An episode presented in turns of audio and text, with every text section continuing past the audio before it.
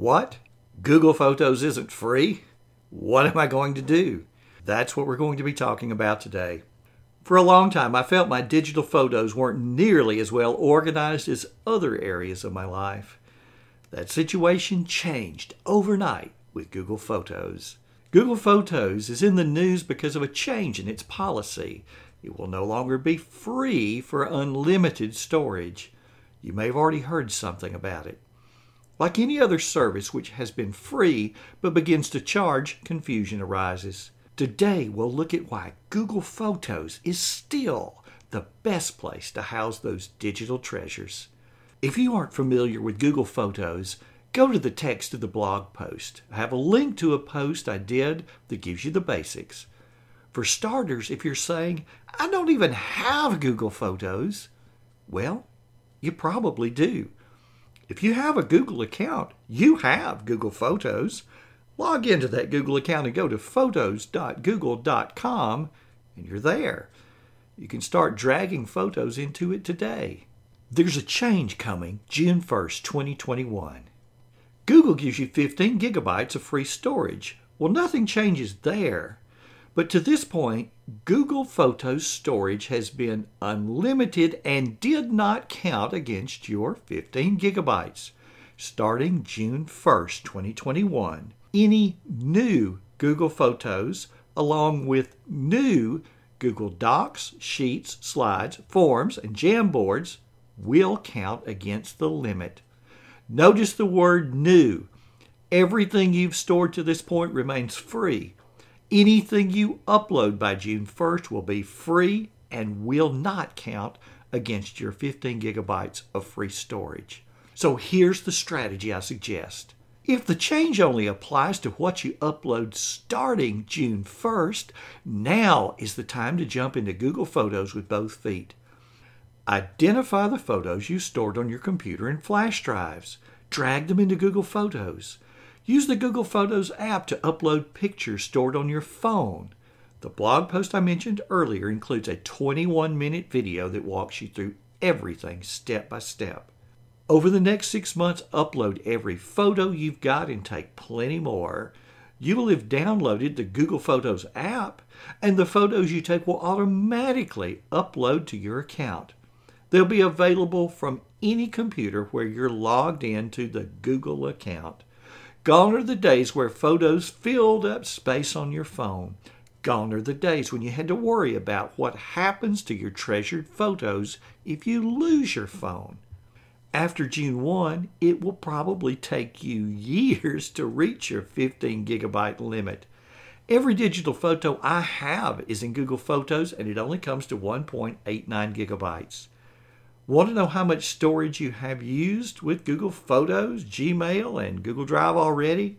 Well, I have links in the text of the blog post that will tell you that and give you help to free up some more space. And just in case you go over your limit and need to buy more storage, well, exactly how much is this going to cost you? A whopping $1.99 a month for 100 gigabytes. Pay for the whole year at once and you get a discount. $20 for the 12 months. You can hardly take the family to McDonald's one time for that. For more information directly from Google, I've also got a link in the blog post that's going to give you that.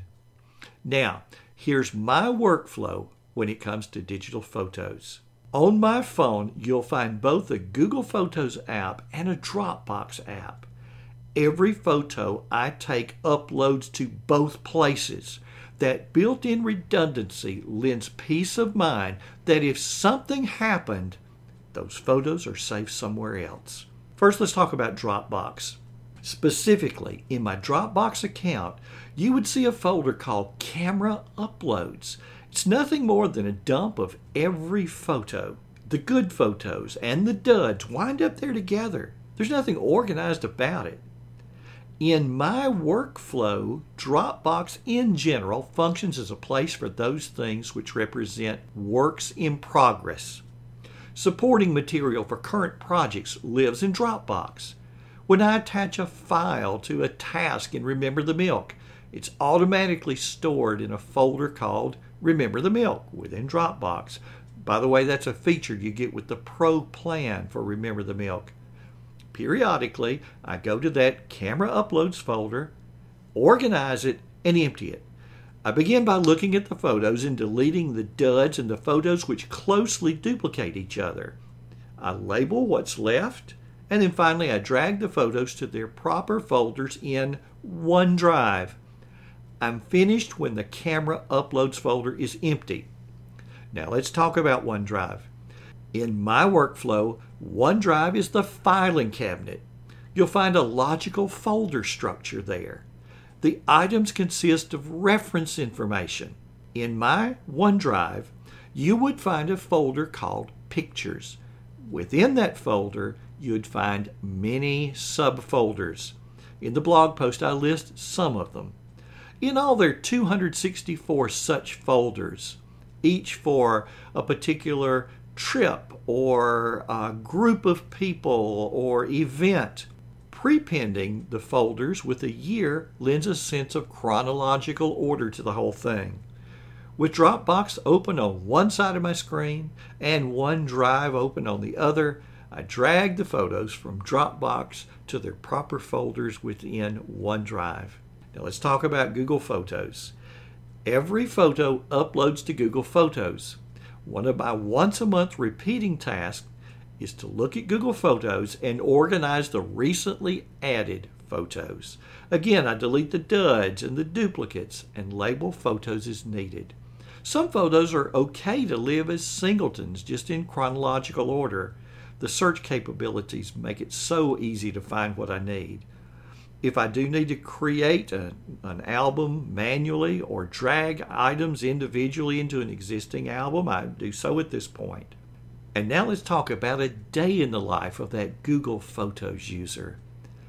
Two months ago, my wife and I took a week long trip to Florida, Georgia, and South Carolina.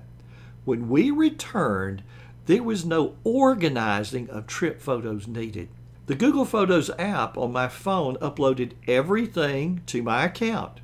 Google knew the location of my phone at all times, figured I had gone on a trip, and created an album on its own. We gave it a start date, gave it an end date. Within the album, Google divided the photos into labeled sections one for the bed and breakfast where we stayed the first several nights, and one for the museum that we visited, and another for a beach that we visited. No research project to go back and try to figure out what pictures were taken where. And if I ever wanted a hard copy of my photo album of that trip, creating and ordering it through Google is ridiculously easy to do. Google Photos even delights by creating video compilations of photos, sometimes even with music, and presenting them for approval just as an added perk. Every few days, Google presents me with memories from past years. And if I'm interested in seeing photos of a particular person, all I have to do is search for the name. Google Photos finds every photo of that person, even if it's in a group shot from a high school reunion years ago.